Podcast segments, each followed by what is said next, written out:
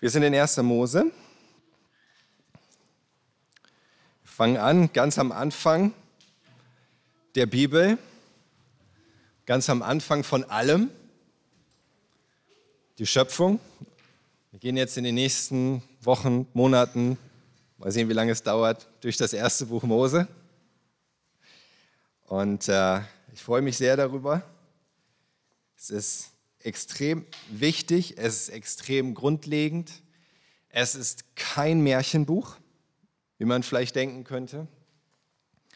Und ähm, vor allen Dingen jetzt ähm, heute und wahrscheinlich auch noch die nächsten zwei Sonntage werden wir uns mit der Schöpfung befassen und einfach uns nochmal das anschauen und studieren und sehen, warum das kein, keine Legende ist, warum das nicht einfach irgendein Mythos ist, irgendein Schöpfungsmythos, irgendeine Art von Märchen, das ganz nett ist zu lesen, was halt irgendwie da am Anfang des Alten Testaments steht, aber ansonsten keine echte historische oder äh, unsere Wirklichkeit betreffende Bedeutung hat, sondern dass es his historisch ist, es ist Geschichte, es ist das, was tatsächlich passiert ist.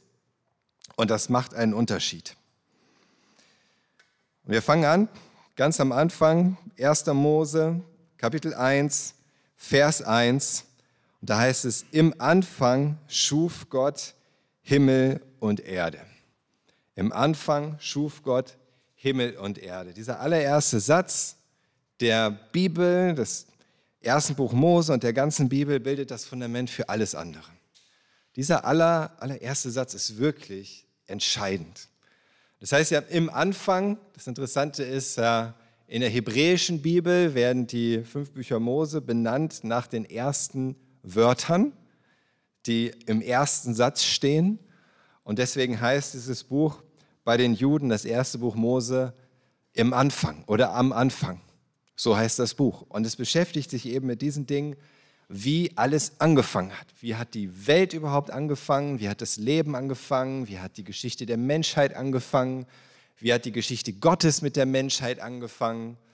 Wie hat es angefangen, dass äh, etwas dazwischen kam, dass die Sünde dazwischen kam, dass es Probleme gab zwischen Mensch und Gott, dass alles ein Stück weit den Bach runtergegangen ist? Wie hat es angefangen, dass Gott aber auch Rettung angekündigt hat, vorbereitet hat und hingewirkt hat, ist alles in diesem Buch drin und bildet das Fundament für alles andere bis zur allerletzten Seite der Bibel. Vom Anfang her wird alles bestimmt. Vielleicht ist dir das schon mal aufgefallen. Der Anfang macht den Unterschied. Wo kommt eigentlich etwas her? Wo kommst du her? Ich meine jetzt nicht irgendwie, in welcher Stadt bist du geboren oder in welchem Land, sondern wo kommst du eigentlich her? Wieso gibt es dich? Wie hat das alles angefangen? Und das entscheidet immer auch über die Antworten auf die Fragen, wozu ist alles da? Wozu bist du da? Und wo geht alles hin? Und wo gehst du hin? Vom Anfang her wird das Jetzt bestimmt und es wird auch das Ende bestimmt, die Zukunft. Wenn wir den Anfang nicht kennen und nicht verstehen, dann haben wir keine Ahnung, warum jetzt ist, wie es ist und wozu es ist. Und wir haben keine Ahnung, wo wir am Ende hingehen werden und was passiert. Wenn du zum Beispiel denkst, es gab gar keinen Anfang, es gab keinen Anfang, es war irgendwie alles schon immer da, dann gehst du auch davon aus, dass es kein Ende gibt. Wenn du denkst, der Anfang war zufällig, auch dein Anfang, Einfach durch Zufall ist die Welt entstanden, durch Zufall gibt es dich, dein Ursprung ist im Grunde eine Laune der Natur, dann ist es im Grunde auch völlig egal, dass du da bist. Wenn es ohnehin nur einfach Ergebnis eines Zufalls ist, dann ist es völlig egal, dass du jetzt hier bist, dann ist es völlig egal, wie du schließlich endest. Denn schon, dass es überhaupt angefangen hat mit dir, war reiner Zufall. Wenn alles Zufall ist, alles so eine Laune der Natur ohne Sinn und Zweck, dann, mit, dann hat letztendlich auch alles keine Bedeutung. Dann wäre es völlig bedeutungslos, sinnlos, zwecklos. Jetzt sagst du vielleicht, ja, aber das Hier und Jetzt, das hat doch auf jeden Fall eine Bedeutung, oder? Gerade hier und jetzt, das bedeutet doch etwas. Dein, dein Leben bedeutet dir vielleicht etwas. Du sagst, ey, mein Leben bedeutet mir doch etwas. Es ist mir doch wichtig. Ist doch völlig egal, ob es jetzt per Zufall entstanden ist oder nicht, aber mein Leben bedeutet mir doch etwas. Vielleicht bedeutest du auch anderen Menschen etwas. Und andere Menschen bedeuten dir etwas. Ja, das, das hoffe ich, dass das so ist. Ich gehe davon aus, dass das so ist. Doch all das geht irgendwann zu Ende. Irgendwann ist das vorbei. Irgendwann ist alles vergessen. Alles, was dir jetzt gerade etwas bedeutet, ist irgendwann vorbei, ist irgendwann vergessen. Selbst du bist irgendwann vorbei. Irgendwann ist dieses Leben hier auf der Erde vorbei. Irgendwann sind auch die Menschen weg, die dir jetzt etwas bedeuten. Irgendwann sind auch die Menschen weg, denen du jetzt etwas bedeutest. Irgendwann sind auch die Menschen weg, die sich noch an dich erinnern. Irgendwann ist alles vergessen. Bist du vergessen. Genauso wie andere Menschen, die vor 100, vor 1000, vor 2000 Jahren gelebt haben. Einfach vorbei. Völlig bedeutungslos. Und ich glaube, wir Menschen, wir, wir spüren das schon. Ja, wir haben schon einen Sinn dafür. Und deswegen versuchen wir so mit aller Kraft irgendwie dagegen anzukämpfen. Wir versuchen irgendwie allem eine Bedeutung zu geben. Wir versuchen uns einen Namen zu machen, der unseren Tod überdauert. In der Hoffnung, dass wir niemals vergessen werden, weil immer irgendjemand sich an uns erinnert. Wir versuchen Dinge zu bewirken auf dieser Erde, von denen man sagen kann, dass sie über unseren Tod hinaus eine Bedeutung haben, irgendwie über unseren Tod hinaus von, für Menschen von Bedeutung sein werden. Wir versuchen das zum Beispiel bei unseren Kindern, oder? Wir versuchen irgendwie unsere Kinder zu investieren und zu erziehen und was mitzugeben und eine Grundlage zu legen, die sie mitnehmen, damit das irgendwie auch sie weiter begleitet und weiter Frucht bringt und vorwärts geht, selbst wenn wir nicht mehr da sind. Oder? Wir versuchen das vielleicht auch auf ganz anderer Ebene. Wenn du keine Kinder hast oder so, dann hast du vielleicht irgendwas anderes, einen Beruf, der dich ausfüllt und wo du sagst, ja, das, das macht Sinn, da kann ich irgendwie in irgendeiner Weise was Gutes tun oder oder Leuten helfen oder ihnen was Gutes verkaufen zum Beispiel. Ja, für manche ist es so, ihre Kunden zufriedenzustellen und dadurch definieren sie so ihre Bedeutung oder, oder vielleicht ihre Wähler zufriedenstellen oder meine Nachbarn zufriedenstellen. Irgendwie in irgendeiner Weise etwas tun, was beim Menschen hängen bleibt, was von Bedeutung sein könnte, selbst über mein Leben, über meinen Tod hinaus. Wir versuchen auch bei anderen irgendwie diese Bedeutung mal festzunageln, festzulegen, indem wir zum Beispiel Straßen nach ihnen benennen. Wir sagen, dieser Mensch, der darf doch nicht vergessen werden. Das ist ein ganz besonderer Mensch. Wir benennen jetzt eine Straße nach ihm oder wir benennen einen Platz nach diesem Menschen. Oder wir errichten sogar ein Denkmal für diesen Menschen, damit man sich immer, immer, immer daran erinnert und versuchen uns irgendwie einzureden, jetzt bedeutet dieser Mensch etwas aufgrund seiner Taten und Erfolge Durchbrüche oder Errungenschaften, was auch immer. Einfach, weil es doch nicht sein darf, dass der Mensch am Ende einfach in der Bedeutungslosigkeit verschwindet. Oder? Das darf doch gar nicht sein, dass das passiert. dass der Mensch für immer vergessen wird. Letzten Endes haben natürlich nur die Menschen dieses Problem, die davon ausgehen, dass alles irgendwie durch Zufall angefangen hat und alles am Ende deswegen auch letztendlich zufällig endet und alles nur ein großer Zufall war.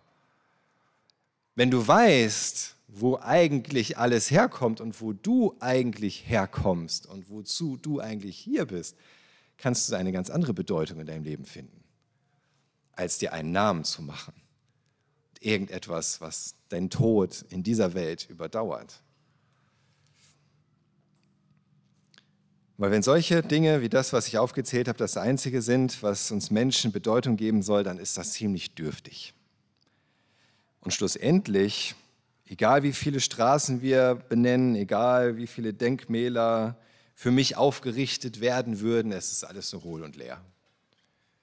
Einfach nur hohl und leer. Der Ursprung entscheidet über Sinn und Zweck. Seht ihr, wenn ich zum Beispiel mal wieder hier so durch die Gemeinde gehe und so ein bisschen aufräume und so weiter und dann sehe ich, oh, da steht irgendetwas, das stand da vorher nicht, das kenne ich gar nicht und ich weiß gar nicht, wie das dahin gekommen ist und ich frage mich, wer hat das dahin getan und wozu?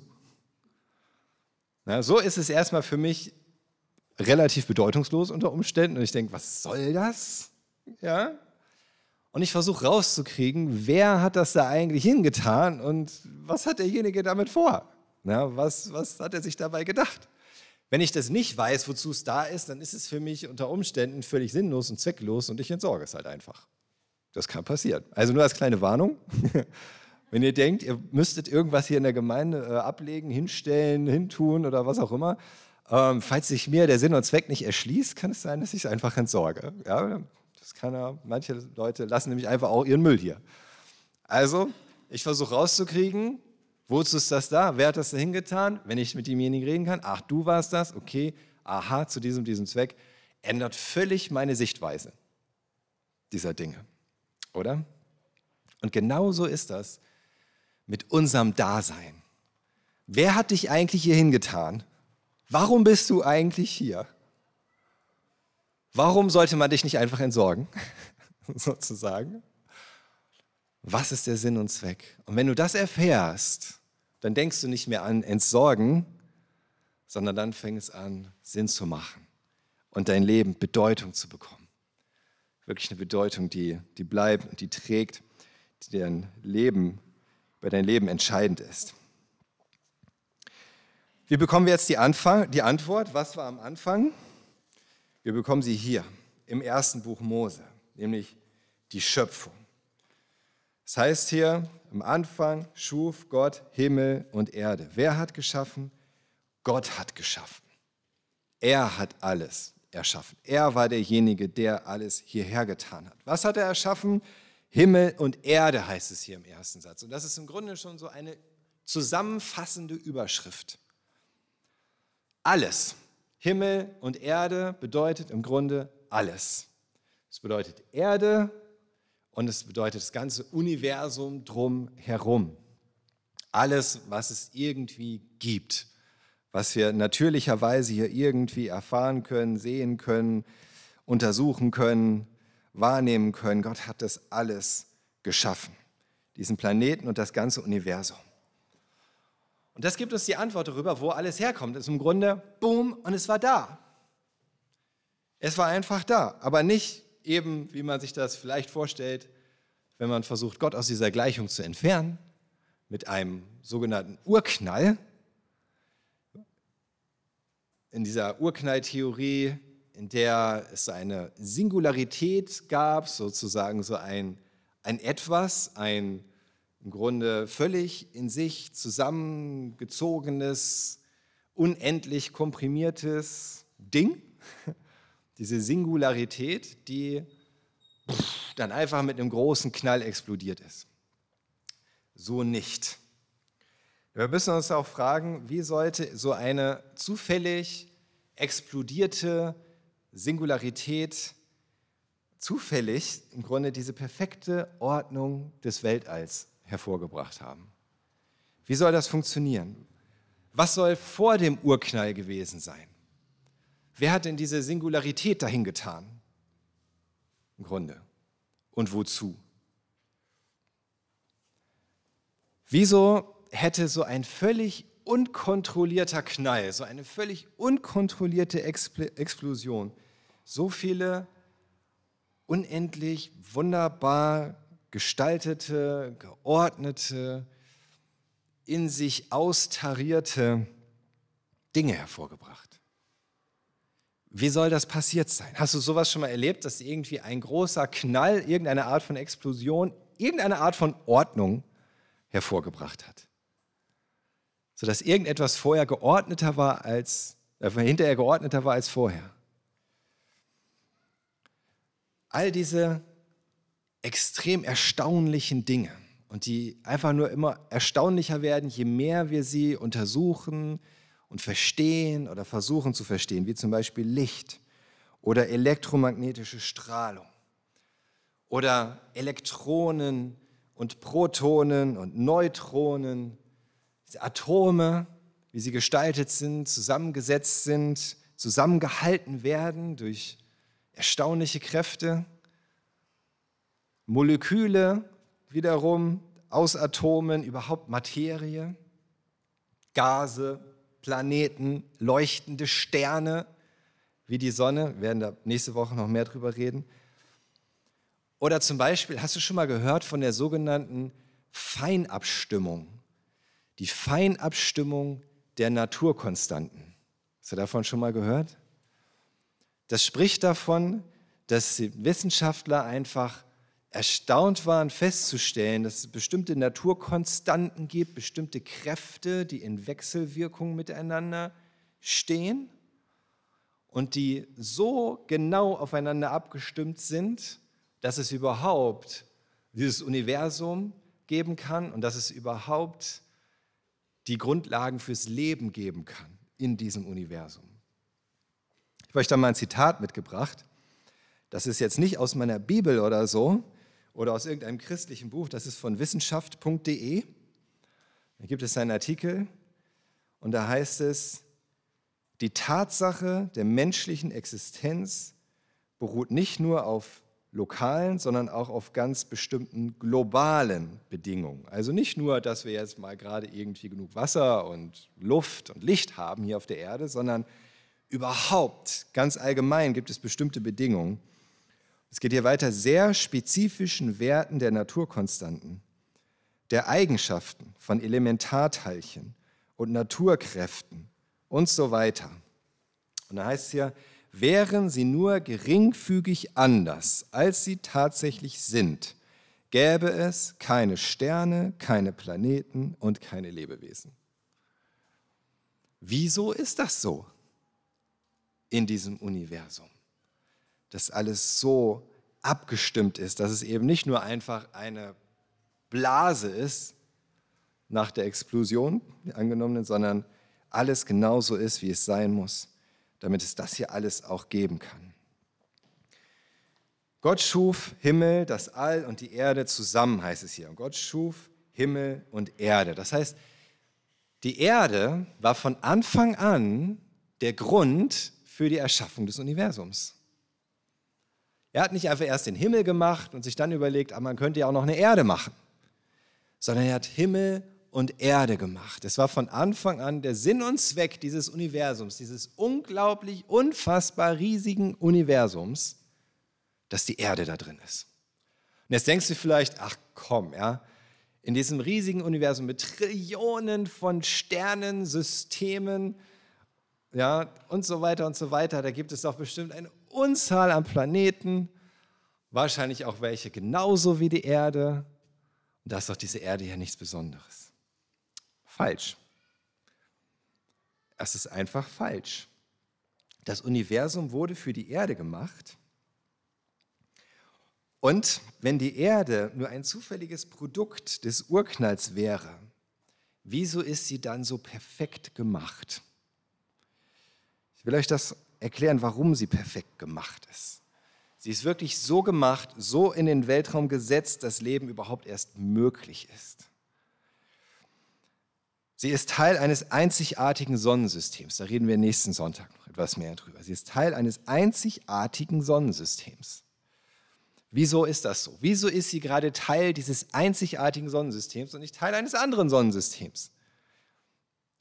Wieso hat sie genau die richtige Entfernung von der Sonne, damit es nicht zu heiß ist und nicht zu kalt? Es gibt nämlich nur einen ganz begrenzten äh, Raum von Temperaturunterschieden, in dem Leben möglich ist. Temperaturen sind möglich von minus 273 Grad Celsius, das ist das kälteste, was es gibt, bis plus mehrere tausend Grad Celsius. Das ist eine Spanne von vielen tausend Grad Celsius. Dabei Leben ist nur möglich in einer Spanne von ungefähr 20 Grad, wirklich 30 Grad, dass sich Leben entwickelt. Es darf nicht zu kalt sein, nicht zu heiß sein. Wenn es immer gefroren ist, funktioniert es nicht. Wenn es zu heiß ist, funktioniert es auch nicht. Es sind genau die richtigen Temperaturen hier auf der Erde, weil die Erde genau den richtigen Abstand hat zur Sonne. Die Erde hat auch die richtige Größe. Es kommt nämlich auch auf die richtige Größe und Masse an, damit die Anziehungskraft passt. Sonst wäre nämlich auch kein Leben möglich, wenn die Anziehungskraft zu groß oder zu klein wäre. Das ist übrigens auch wichtig für die Funktion und die Existenz der Atmosphäre, aber da kommen wir auch noch zu. Wieso hat die Erde, das nächste Bild, einen Zahnstocher, der von Norden durch Süden, nein, das ist ja kein Zahnstocher durch. Das zeigt einfach, wieso hat die Erde eine Neigung von 23 Grad. Die Erde ist geneigt im Vergleich zu ihrer Rotationsachse sozusagen. Ja? Und das ist wichtig. Das ist was Besonderes. Und das ist wichtig, denn ohne diese Neigung, diese 23 Grad, sind wir auf dem nächsten Bild, gäbe es keine Jahreszeiten. Würde die Erde einfach komplett gerade stehen, dann gäbe es keine Jahreszeiten. Es gibt kaum Klimazonen. Es wäre einfach alles gleich im Grunde. Allein nur durch diese Neigung der Erdachse gibt es diesen Unterschied von Frühling, Sommer, Herbst und Winter. Sonst gäbe es den nicht. Würde die Erde waagerecht stehen, ja, also komplett waagerecht sozusagen, im, im Verhältnis zu, zu ihrer Achse und in, zu der Rotation um die Sonne, dann gäbe es einfach nur die ganze Zeit extreme Hitze und extreme Kälte. Das funktioniert also auch nicht. Übrigens, wir kommen noch dazu, dass der Mond geschaffen wird. Der Mond ist derjenige, der dafür sorgt, dass die Erde diese Neigung behält. Wusstest du das? Ohne den Mond würde die Erde früher oder später waagerecht oder senkrecht stehen. Der Mond sorgt dafür, dass sie in dieser Neigung bleibt. Ziemlich cool, oder? Und wir haben einen Mond. Die Erde hat ein Magnetfeld. Ist dir vielleicht schon mal aufgefallen? Ja? Die Erde hat ein Magnetfeld mit Polen. Mit magnetischem Nordpol, magnetischem Südpol, Plus und Minus sozusagen. Und dieses Magnetfeld ist wichtig. Woher kommt das, dass die Erde ein Magnetfeld hat, das tödliche kosmische Partikelstrahlung von der Erde fernhält? Ohne das Magnetfeld wärst du schon lange tot, selbst wenn du nie einen Kompass benutzt. Ja, ohne Magnetfeld wärst du tot. Es schützt auch vor Sonnenstürmen, wenn es auf der Sonne mal wieder ein bisschen heftiger zur Sache geht. Sonst wären wir auch tot. Du sagst, ja, aber das Magnetfeld das kommt ja einfach aus dem flüssigen, heißen, metallischen Erdkern. Richtig? Erstens ist das eine Theorie, dass wir einen flüssigen, metallischen, ultraheißen Erdkern haben. Kann gut sein, konnte aber noch keiner beweisen, denn dafür müsste man ungefähr äh, 3000 Kilometer tief bohren. Die tiefste Bohrung, die je gemacht wurde, waren zwei Kilometer ungefähr, zwei bis drei. Also haben wir noch einiges vor uns, bis wir wirklich vorstoßen, bis zum flüssigen Erdkern. Aber selbst wenn, ich meine, wer hat ihn dahin gemacht? Also, wer hat dafür gesorgt, dass die Erde nicht nur diese schöne Erdkruste hat, auf der wir leben, nicht nur einen Erdmantel von 2.000, 3.000 Kilometern Dicke darunter, sondern da drin dann auch noch diesen flüssigen, heißen, metallischen Erdkern. Ist eine super Sache, würde ich sagen. Und dadurch haben wir das Magnetfeld. Woher die Atmosphäre? Die die optimalen Bedingungen fürs Leben, Bedingungen fürs Leben feststellt. Wir werden gleich noch sehen, wie sie geschaffen wird. Wusstet ihr, dass noch nie ein Planet im Universum gefunden wurde, von dem man sagen kann, dass er auch nur in ein paar Punkten der Erde gleicht? Es ist im Grunde schon schwierig, einen Planeten zu finden, der in irgendeinem Punkt der Erde gleicht. Sei es der Abstand zur Sonne, zur richtigen Sonne übrigens, kommen wir auch noch zu später, sei es die richtige Größe, sei es irgendwie das, was es auf dem Planeten gibt, all diese verschiedensten Dinge, jedes einzelne ist schon selten. Jede einzelne Eigenschaft dieser Erde. Und es ist eine ganze Reihe von Eigenschaften. Es gab noch, es gibt, ist noch nie ein Planet gefunden worden, der auch nur annähernd dem gleichkommt. Gott hat Himmel und Erde erschaffen. Wie, werden wir noch im Detail sehen. Aber wir sehen, alles wurde von Gott geschaffen, alles, was auf diesem Planeten und in diesem Universum ist. Und das zeigt uns, es gibt einen Sinn und Zweck. Und das ist der entscheidende Unterschied. Es gibt einen Sinn und Zweck. Denn Gott hätte die Schöpfung nicht ohne guten Grund vollbracht. Wenn es heißt, Gott hat sie gemacht und das war es, dass Gott es gemacht hat, dann nicht ohne guten Grund, sondern dann hat es Sinn und Zweck. Und dann ist er es auch, an dem wir uns wenden müssen, wenn wir wissen wollen, wozu wir eigentlich hier sind. Dann ist nur er die richtige Quelle, er derjenige, der uns diese Frage beantworten kann. Und das Beste ist, er beantwortet uns diese Frage gerne. Er sagt uns gerne, wozu wir da sind. Und er fängt schon an, diese Frage zu beantworten, wozu diese, das ganze Universum da ist, in diesem weiteren Schöpfungsbericht. Während er in seinem Wort beschreibt, wie er jetzt weitergemacht hat mit der Schöpfung der Welt.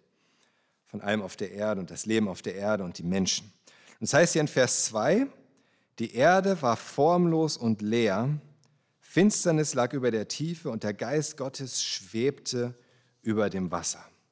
Die Erde war formlos und leer. Das soll nicht heißen, dass sie keine Kugel war, keine Form hatte oder dass sie irgendwie innerlich hohl gewesen wäre. Das Hebräische hier für formlos und leer, das haben wahrscheinlich viele von euch schon mal gehört. Tohu Wabohu. Tohu und Bohu war die Erde. Und äh, man kann das gar nicht so richtig wörtlich übersetzen, aber es ist so formlos und leer, kommt dem schon ziemlich nah. Mit anderen Worten, es war ein großes Durcheinander. So, die Erde war geschaffen, aber sie war im Grunde noch selbst ohne Struktur, ohne Ordnung, ohne Bestimmung. Gott hatte sie im Grunde erstmal einfach dahingesetzt. Und es heißt hier, Finsternis lag über der Tiefe. Und ich beziehe Tiefe hier auf die Tiefe des Weltalls. Es war absolut finster. Die Tiefen des Weltalls waren finster. Keinerlei Licht, keinerlei Lichtquelle. Und die Erde war fast ohne alles, was sie zum perfekten Lebensraum macht. warum betont das Gott hier so?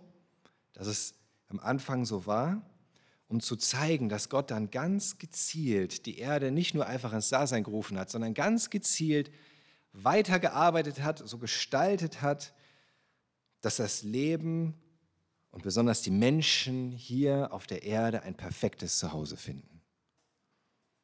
Gott hat ganz bewusst jeden einzelnen Schritt so gestaltet, damit du hier dein perfektes Zuhause haben kannst. Das heißt, Gottes Geist schwebte über dem Wasser. Interessanter Wasser. Interessanterweise ist das Wasser schon da. Und es ist sowieso so eine Frage, wo kommt das Wasser her auf diesem Planeten? Wo kommt das her? Genau, ganz viel Wasser. Die Evolutionslehre geht davon aus, dass Wasser eine absolut notwendige Voraussetzung fürs Leben ist. Deswegen sucht man immer überall nach Wasser im Weltraum, denn das könnte ja heißen, dass es irgendwo im Weltraum auch Leben gibt, abgesehen von hier auf der Erde.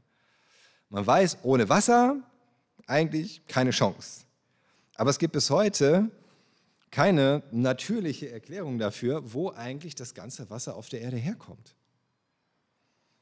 Die üblichen Modelle, die beschreiben sollen, wie überhaupt so das Sonnensystem entstanden ist, wie die Erde entstanden sein soll, sozusagen zufällig von alleine, die machen es eigentlich unmöglich, dass Wasser hier auf der Erde ist. Das hat man inzwischen auch gemerkt. Denn es hätte sich alles, der ganze Wasserstoff, wenn welcher da gewesen wäre, hätte sich komplett verteilt, hätte sich verflüchtigt, es wäre gar nicht gegangen. Und deswegen hat man jetzt als beste Theorie, dass eine Unmengen von Kometen auf die Erde gefallen sind, die alle Eis, also gefrorenes Wasser, mitgebracht haben. Das Problem ist nur, nach allem, was man inzwischen weiß, ist das Wasser im Eis auf Kometen in den allermeisten Fällen gar nicht wie das Wasser hier auf der Erde. Es gibt nämlich unterschiedliche Verhältnisse von leichtem Wasserstoff und schwerem Wasserstoff. Und ich erkläre euch jetzt nicht, was das heißt. Verstehe ich selber nicht so richtig, aber es ist einfach so. Ja? Und das Wasser auf Kometen, soweit man das feststellen kann, bisher, auf den allermeisten, die man irgendwie beobachten konnte, die vorbeigeflogen sind, dieses Eis auf diesen Kometen ist anders. Es hat eine andere Zusammensetzung als das Wasser hier auf der Erde.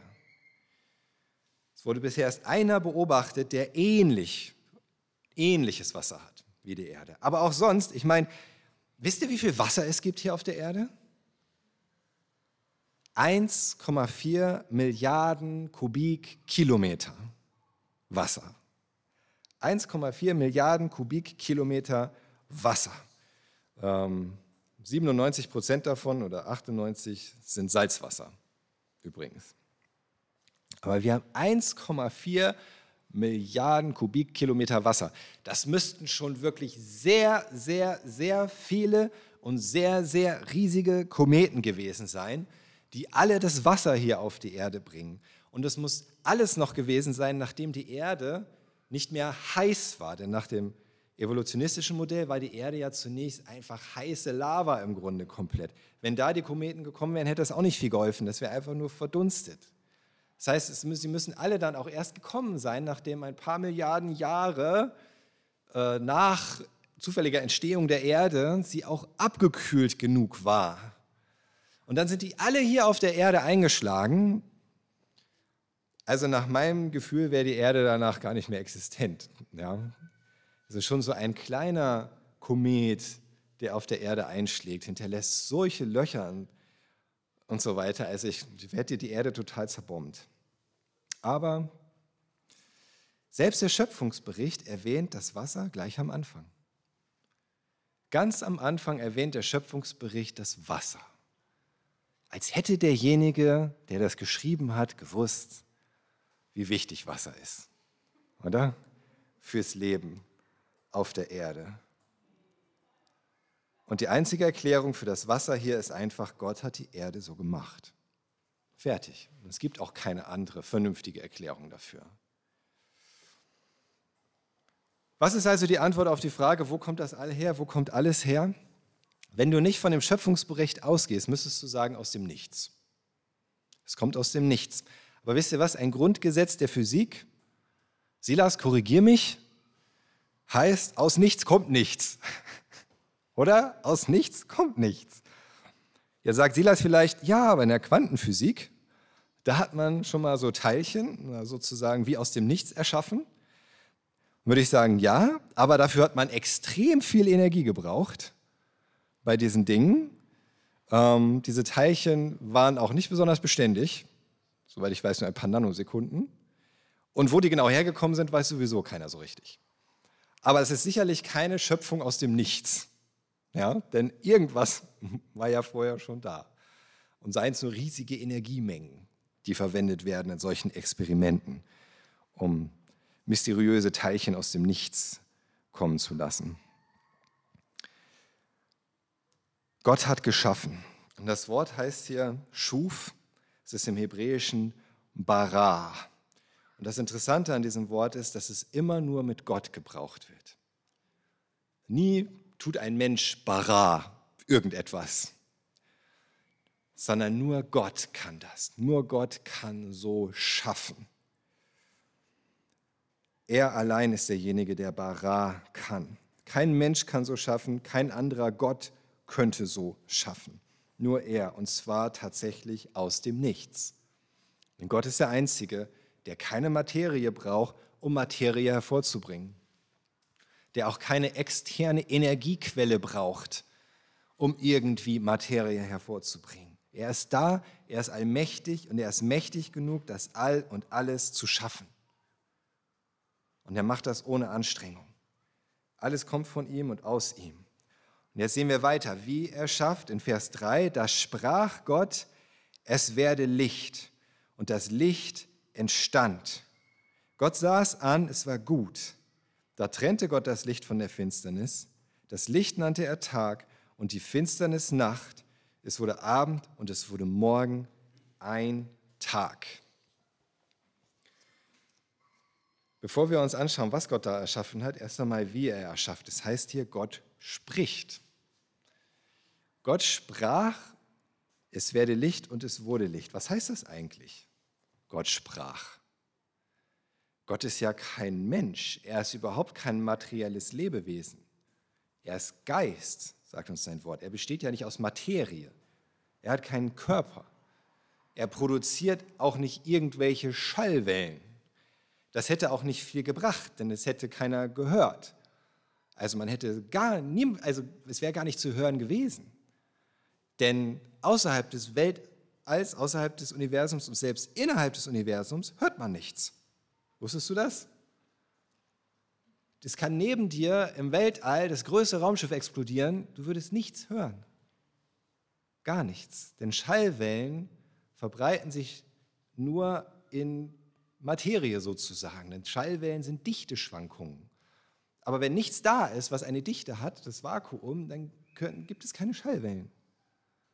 Du würdest nichts hören. Das heißt, wie hat Gott gesprochen? Er hat keinen Mund, es gab keine Schallwellen. Was heißt das denn jetzt eigentlich? Gott sprach und es wurde Licht.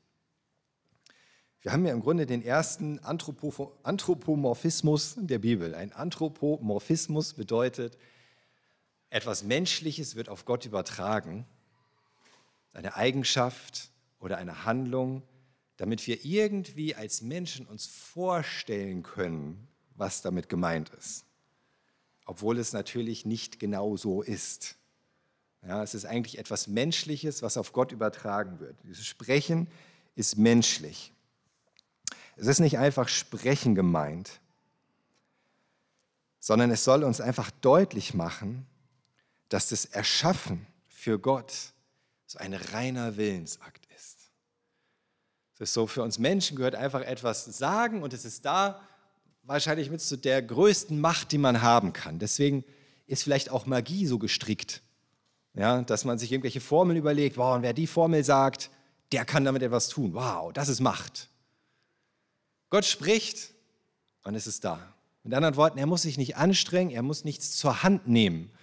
Er braucht keine Materialien und keine Energie dafür. Er spricht einfach und es ist da. Er ruft die Dinge buchstäblich ins Dasein. Und das ist der Unterschied. Einfach ein Innewohnen mit seiner innewohnenden Kraft und Macht und unendlichen Weisheit. Und darin steckt wirklich eine außergewöhnliche Weisheit, das zu erkennen, dass Gott es einfach ins Dasein ruft. Denn jede Theorie, die versucht, die Existenz des Universums oder sogar vieler Universen, wie manche das schon machen, ja, jeder, der versucht, die Existenz des Universums zu erklären, muss am Ende daran scheitern, dass jede natürliche Entwicklung, jeder natürliche Vorgang etwas gehabt haben muss, was davor war. Sonst hätte es den Vorgang auch nicht gegeben. Jedes natürliche, jeder natürliche Prozess, jede Handlung, jede Entwicklung, die irgendetwas mit etwas Natürlichem, Materiellen zu tun hat, muss etwas vorher gehabt haben. Sonst wäre nichts da gewesen. Sonst wäre es einfach nicht passiert. Es wäre nichts da gewesen, womit dieser Vorgang hätte starten können, funktionieren können. Aber wenn schon etwas vor diesem Vorgang da war, wo ist das denn wiederum hergekommen? Durch welchen natürlichen Vorgang? Das ist eine unendliche Reihe. Und es gibt am Ende keine Erklärung dafür, wo überhaupt irgendetwas hergekommen ist. Die einzige mögliche Erklärung, der einzige mögliche Anfang ist von etwas oder ist, dass es etwas gab und schon immer gab, das anders ist als das natürliche, materielle.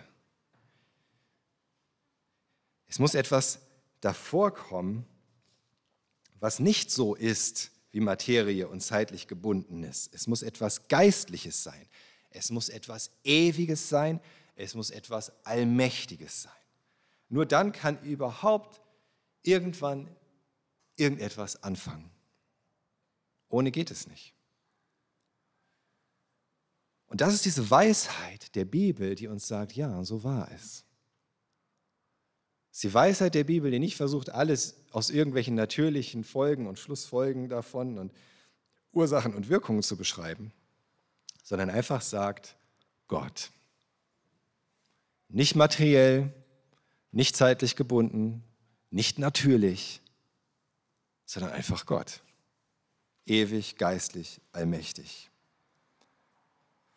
Und was macht Gott? Er spricht und er sagt, es werde Licht und das Licht entstand. Gott erschafft Licht und das ist auch so erstaunlich, dass das hier so gesagt wird, gleich am Anfang schon und gesondert, denn erst später werden ja Sonne, Mond und Sterne erschaffen, die eigentlichen Lichtquellen. Aber er schafft einfach Licht. Gott sorgt dafür, dass es überhaupt so etwas wie Licht gibt. Licht ist eine Form von elektromagnetischer Strahlung, die sowohl Wellen- als auch Teilchencharakter hat. Wusstest du das? Du sagst jetzt, oh, ist ja schön. Aber das hat Physiker jahrzehntelang, vielleicht jahrhundertelang beschäftigt, wie das eigentlich gehen kann. Dass Licht Teilchen- und Wellencharakter gleichzeitig hat, dass es aus Teilchen besteht, aber eigentlich es Wellen sind. Und das hat im Grunde zur Entwicklung der Quantenphysik geführt, diese Erkenntnis. Licht ist so faszinierend und gleichzeitig so wichtig. Wenn wir hier lesen, dass Gott Licht erschaffen hat, dann steckt dahinter die Einsicht, Licht an sich ist schon ein Wunder. Dass es überhaupt so etwas wie Licht gibt, ist ein Wunder. Auch schon ohne die Existenz von Sonnen, Feuer, Glühwürmern. Es gibt Licht. Gott hat für die physikalischen Voraussetzungen gesorgt, auch wenn sie noch so komplex sind und wir Menschen es kaum verstehen können, bevor er überhaupt die erste Lichtquelle schuf.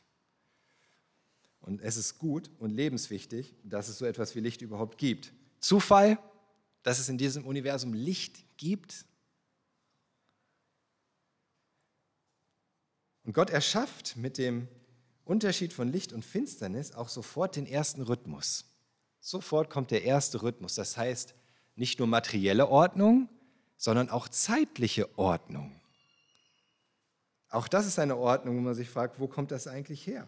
Wenn alles durch Zufall entstanden wäre, einfach nur durch eine Explosion, da müsste materiell genauso wie zeitlich alles nur ein völlig chaotisches Rauschen sein. Aber es gibt Rhythmus in dieser Welt.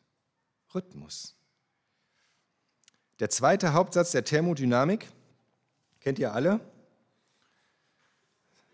der besagt, ganz vereinfacht, praktisch formuliert, Silas, wenn gleich die Haare zu Berge stehen, ohne Einfluss von außen strebt alles einem Zustand der Unordnung entgegen. Das ist so ganz, ganz, ganz praktisch formuliert. Ohne Einfluss von außen strebt alles einem Zustand der Unordnung oder der einfach nur Vermischung entgegen. Ordnung, dass Dinge geordnet sind, das da und das da, dass Dinge strukturiert sind und nicht einfach nur alles irgendwie maximal vermischt. Das passiert in diesem Universum nicht zufällig. Du kennst das vielleicht von deinem Zimmer oder von deiner Küche ja, von deinem Zuhause, ich kenne das von meinem Auto. Ja. Wenn ich nichts mache, ist es einfach irgendwann alles nur alles vermischt. Krümel und Staub und Spielzeug und irgendwas, oder? Da kannst du es ganz praktisch sehen. In diesem Universum ordnet sich nichts von alleine. Gar nichts. Aber es ist alles geordnet. Wieso? Wo kommt das her?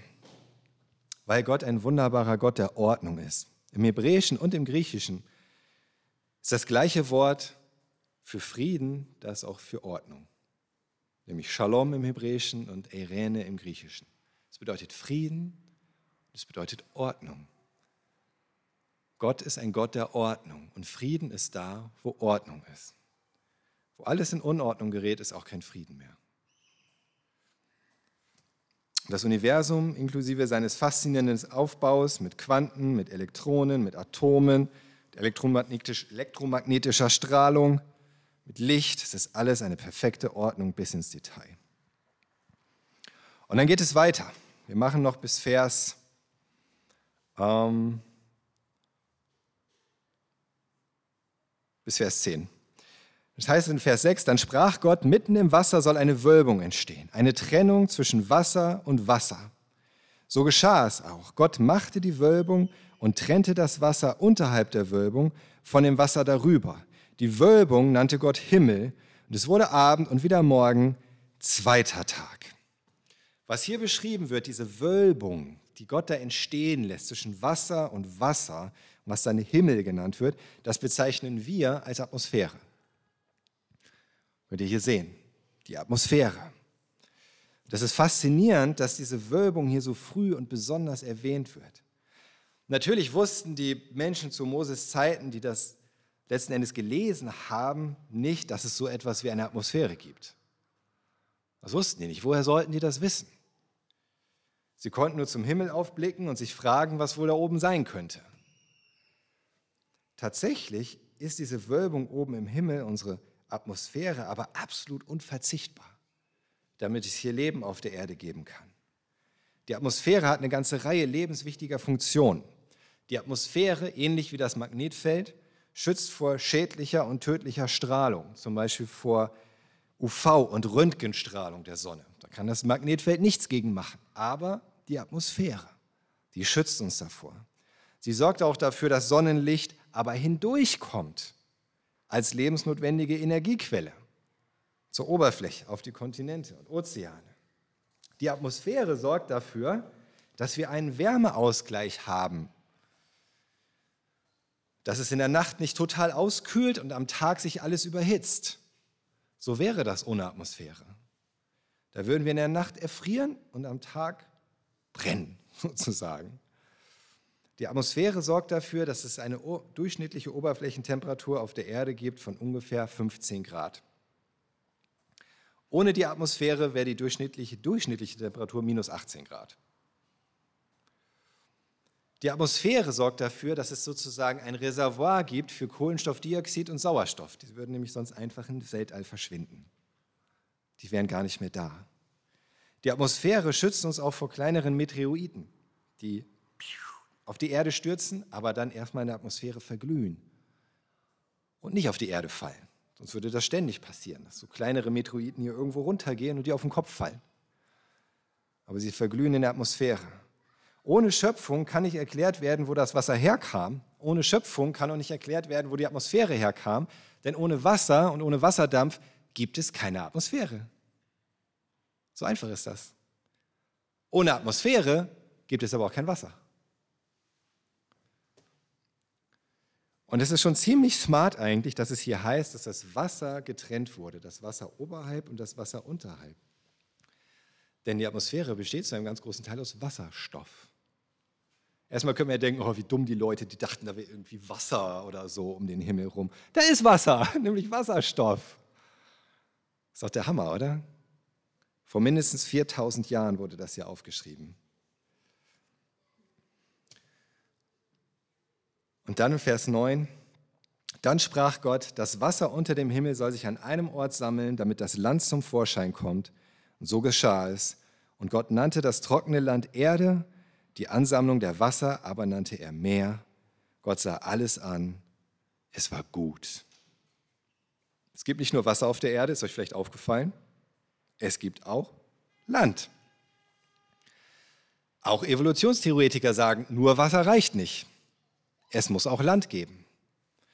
Und so ist das hier. Die Erde hat die richtige Kombination, das richtige Verhältnis von Wasser und Land. Und so hat Gott das alles gemacht. Ich hoffe, ihr konntet euch jedes Detail merken. Nein, ihr müsst euch nicht jedes Detail gemerkt haben. Aber ich hoffe, ihr habt schon mal hier in den ersten Versen einfach gesehen, wow, ja. Und das ist auch das letzten Endes, was, was uns dieser Text zeigt. Zu glauben, dass alles, die Welt, das Universum, das Leben, wir werden ja in den nächsten Wochen noch detaillierter sehen, mit dem Leben, dass es von Gott kommt, dass es geschaffen ist, dass es nicht durch Zufall entstanden ist, ist nicht unvernünftig. Es ist nicht unwissenschaftlich. Im Gegenteil. Je mehr du dich damit beschäftigst, und das ging auch schon manch einem atheistischen Wissenschaftler so, der sich intensiv damit beschäftigt hat, desto mehr siehst du, Evolution, natürliche Entstehung ist keine Erklärung. Urknall ist keine Erklärung. Schöpfung ist eine Erklärung. Und ich möchte schließen heute mit Versen aus Psalm 100. Nein, stimmt gar nicht. Aus Psalm 19. Psalm 100 hatten wir vorhin. Psalm 19, die Verse 1 bis 5. Vielleicht könnt ihr die Augen schließen dabei und einfach das so reflektieren, was ihr gehört habt und das hier aus dem Wort Gottes auf euch wirken lassen. Der Himmel rühmt die Herrlichkeit Gottes und die Wölbung, unsere Atmosphäre, bezeugt des Schöpfers Hand. Ein Tag sprudelt es dem anderen zu und eine Nacht gibt der Nächsten die Kunde davon. Sie sagen kein Wort, man hört keinen Laut, und doch geht ein Klingen über die Erde, ein Raunen bis zum Ende der Welt. So berichtet die Schöpfung, verkündet die Schöpfung, dass wir einen Schöpfer haben.